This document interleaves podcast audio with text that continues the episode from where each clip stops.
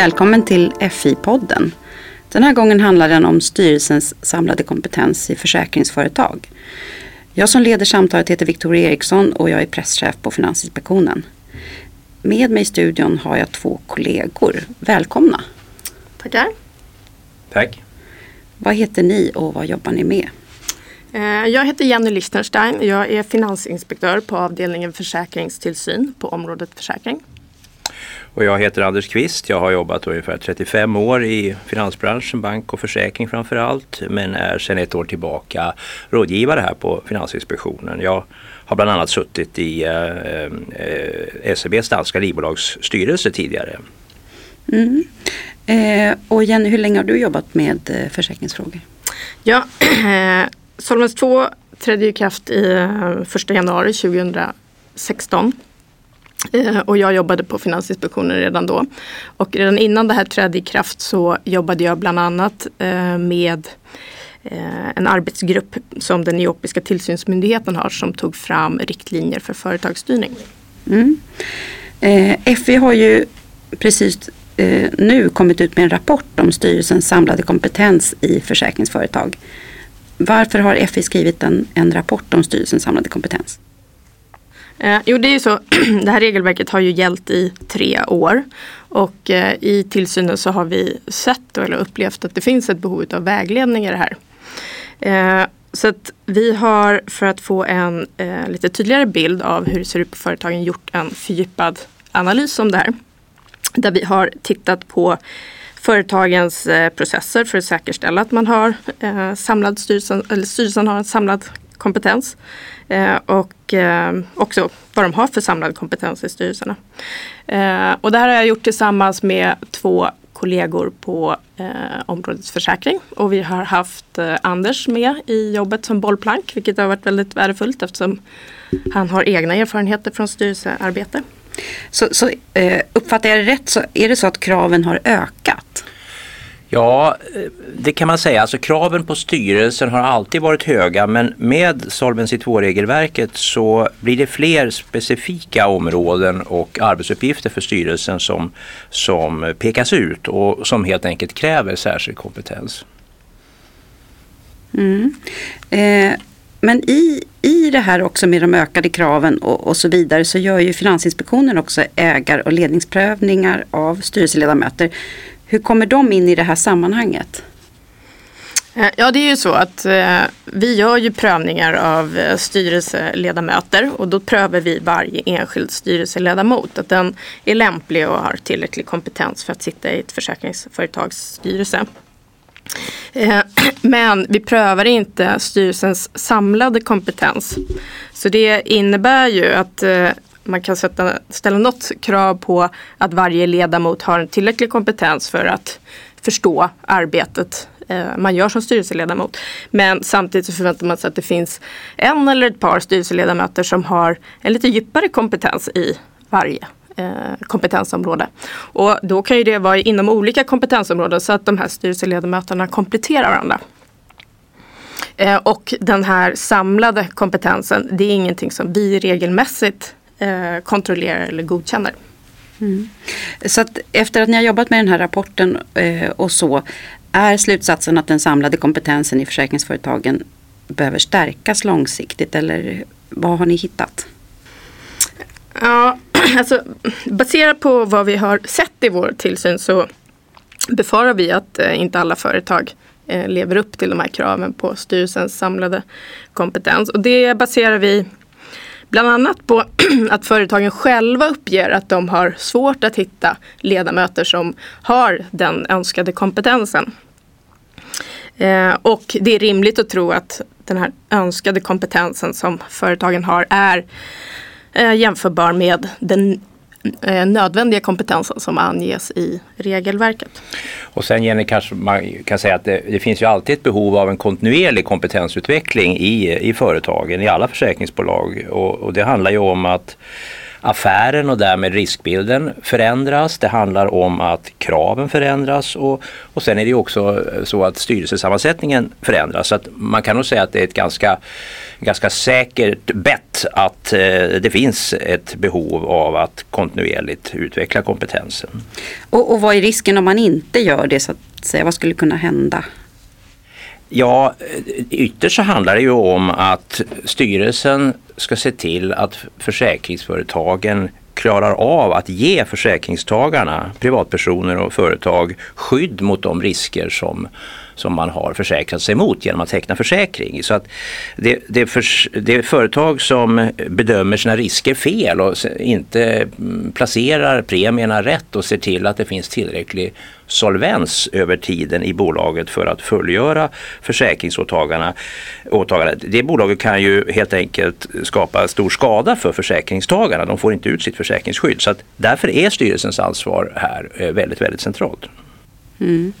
Och, och vem är det då eh, i huvudsak som är ansvarig för att eh, kompetensen, den samlade kompetensen är tillräcklig?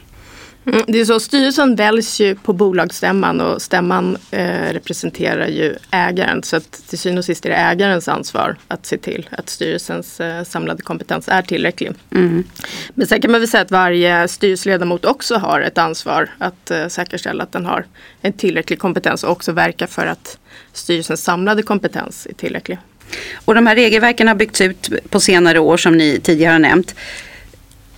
Ska man tolka det då som att det räcker att följa regelverken, eller hur ska företagen tänka kring det, tycker ni?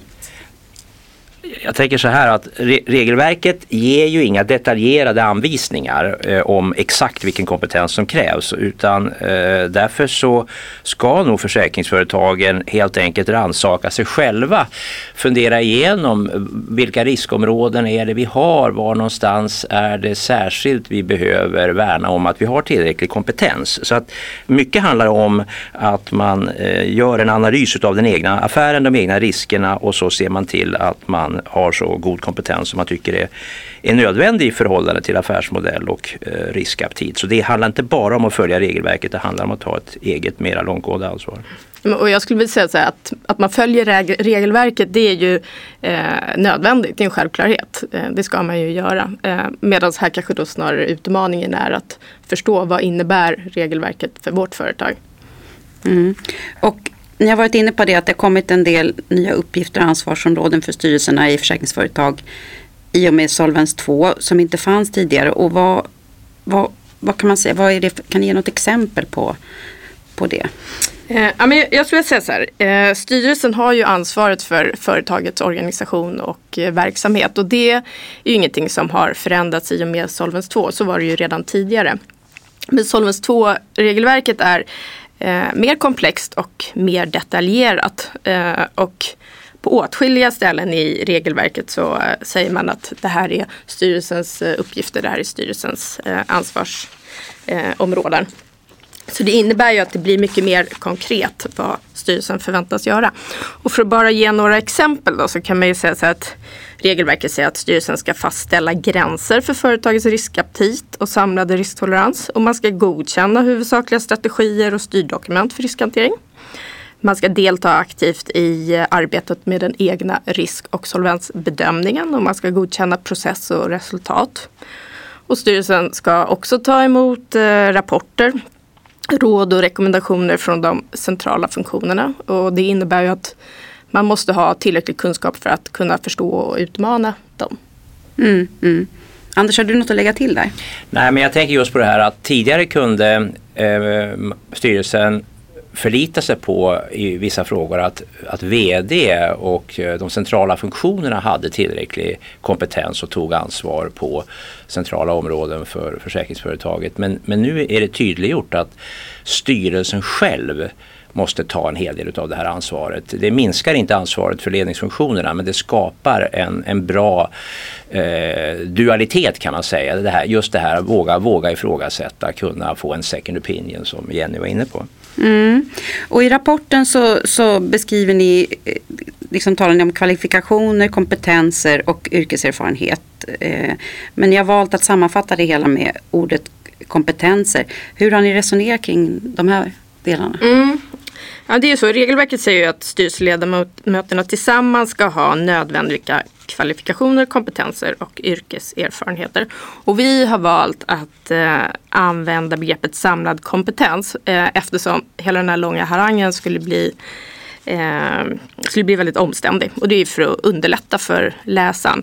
Men det är viktigt att komma ihåg då att när vi säger samlad kompetens så omfattar inte det bara kompetenser utan även kvalifikationer och erfarenheter. Mm, jag förstår. Eh, och i rapporten så har ni listat ett antal frågor som är centrala. Och vad handlar de här frågorna om? Ja, det är tjugofyra frågor. De handlar om hur företaget kan definiera vilken samlad kompetens företagets styrelse behöver ha. Hur företaget kan utvärdera styrelsens samlade kompetens. Styrelsen kan jobba för att öka styrelsens samlade kompetens vid till exempel rekrytering eller genom utbildning. Och sen har vi även frågor kring om det finns en strukturerad process för det här och om den är dokumenterad. Och slutligen är det lite frågor om styrelsens arbete. Så det låter som att det kan vara ett bra hjälpmedel för företagen.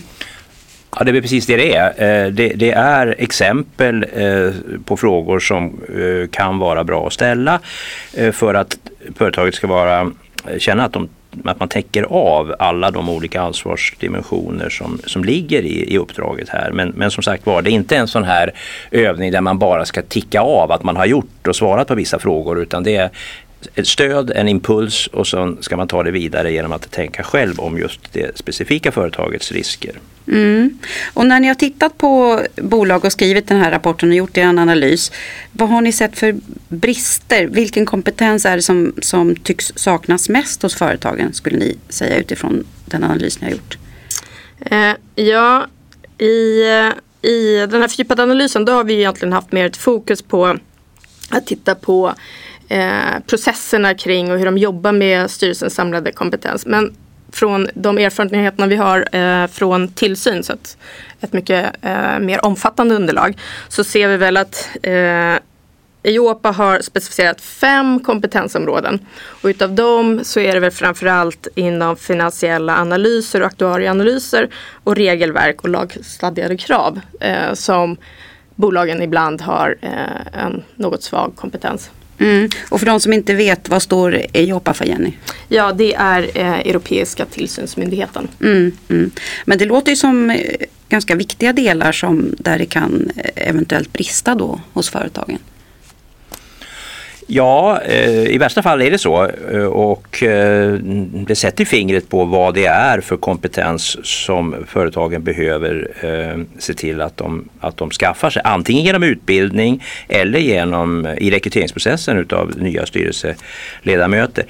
Sen handlar det ju också om att de här olika kompetensområdena eh, måste eh, föras samman. Det har vi ju också sett, att ibland så kanske det finns kompetens, men olika viktiga saker som hör ihop behandlas separat. Alltså till exempel affärsmodell, affärsstrategi diskuteras för sig, och sen kommer regelkraven och behandlas separat. Och, och så är det inte riktigt lyckligt, utan de här kompetenserna och ämnesområdena måste behandlas på ett holistiskt sätt. Mm. Och hur kan företagen veta att kompetensen i styrelsen är, är, är tillräcklig? Finns det något sånt, eh, liksom någon mätpunkt man kan använda, eller hur funkar det här? Alltså, jag skulle säga att det är ju någonting som företagen själv måste ta ställning till. Eh, de får de själv utvärdera och konstatera. Eh, men jag skulle vilja säga, genom att jag har en redig process för hur man eh, definierar vilka kompetensbehov man har, hur man utvärderar sin styrelse, hur man jobbar med det här med inom rekrytering och utbildning, så ökar man ju förutsättningarna för att eh, uppnå det kravet. Så det är, ett pågående, det är en pågående process att jobba med de här frågorna hela tiden, helt enkelt? Ja, det kan man väl säga igen nu. Absolut. Mm, mm. Eh, Och om företagen är osäkra på det här, kan F I ge råd, eller hur, vad har ni för roll med det? Alltså igen, jag säger ju att företagen måste ju själv ta ställning till om, om den samlade kompetensen är tillräcklig. Eh, och företag kan, eh, de kan skicka in regelverksförfrågor till F I, och man kan föra en dialog med F I kring det här. Eh, och vi kan ge vägledning på mer principiell, ja, mer principiell karaktär. Mm. Eh, och... Eh, Vi tar inte liksom ställning i enskilda fall. Eh, och den här rapporten som vi har gjort, den är tänkt att innehålla den typen av principiella råd som vi kan ge bolag. Mm, mm. Eh, men om man nu finner, om man läser rapporten, om man går till sitt, sitt eget område, sin egen eh, styrelse och så vidare och, och noterar där att ja, men det, det kan finnas brister i, i våran styrelse och så vidare. Kan, kan man sitta kvar då, eller behöver sammansättningarna ses över omedelbart, eller vad, är nästa, vad, vad händer i nästa steg nu? Eh, ja, men som, som vi var inne på förut, det här är ett kontinuerligt arbete. Så det är någonting företagen eh, behöver jobba med eh, kontinuerligt, skulle jag vilja säga. Mm. Och eh, även om man eh, idag har en styrelse som man uppf- upplever är tillräckligt eh, kompetent och har tillräckligt samlad kompetens, så behöver man ju ändå fortsätta att utvärdera det här och analysera det, för att omvärlden förändras, företagets förutsättningar förändras. Mm. Så det här är frågor som man hela tiden ska ha på bordet, så att säga. Det är ingenting man ska ta fram då och då. Eller vad säger du, Anders? Nej, jag, jag tänker lite grann på det som ett lagbygge i sport över tid. Alltså att eh, lagledningen, som då är ägarna kan man säga, ska ju utvärdera spelartruppen, styrelsen, kontinuerligt. Och då kan man ju finna att vissa spelare behöver specialträning för att bättre full, full, fullgöra sin roll på, i, i spelet. Och då, då handlar det om utbildning. Det är väl det första steget. Men sen är det ju så att eh, eh, både, både idrottslag och styrelser har en naturlig omsättning, så att eh, rekrytering efter den typ av kompetens, den spelarprofil man känner att man saknar, den, det kommer också vara ett, ett, viktigt, ett viktigt instrument här för att över tid skapa rätt kompetens. Men det är liksom inte binärt eh, ett eller noll här och nu, utan det är det här kontinuerliga kompetensarbetet. Mm. Och eh, givet nu att ni har skrivit den här rapporten och den är färdig och så, kommer ni i ett senare skede göra en uppföljning från Finansinspektionens sida av hur det ser ut i styrelserna, eller hur, hur, kommer, vi, hur kommer vi från F S sida jobba vidare? Alltså, ja, i den löpande tillsynen så för ju vi en dialog eh, kring frågor eh, om, den, om det här. Eh, och det kan till exempel vara utifrån eh, de här frågorna som vi har med i rapporten. Mm. Och sen träffar ju F I:s ledning eh, bolagens eh, styrelser med jämna mellanrum och tar upp aktuella ämnen, och då kan ju det här vara ett av dem. Så det här kommer fortsätta helt enkelt i den dialogen som Finansinspektionen har med företagen. Precis. Eh, och till sist då, en, en sista fråga. Vem bör läsa rapporten, tycker ni? Det här är väl sensommarens sträckläsnings, sträckläsning för ägarrepresentanter i, i alla försäkringsföretag. Det borde vara obligatorisk läsning för alla styrelseledamöter i svenska försäkringsföretag överhuvudtaget. Men också tjänstemän, för tjänstemän som sitter i företagsledningar, vdar, chefjurister, compliancechefer, chefaktuarier. Det, det är av relevans, hoppas vi, för alla som har med försäkringsföretag att göra egentligen. Jenny, har du något att lägga till där? Eh, nej, jag håller med. Okej, så det är en ganska bred grupp som borde ta del av rapporten. Eh, och det får faktiskt bli sista ordet för den här gången. Det är dags att avsluta F I-podden. Vill du veta mer så kan du gå in på fi punkt se snedstreck samlad kompetens i ett ord och läsa mer. Vi hörs igen. Tack för att ni lyssnade.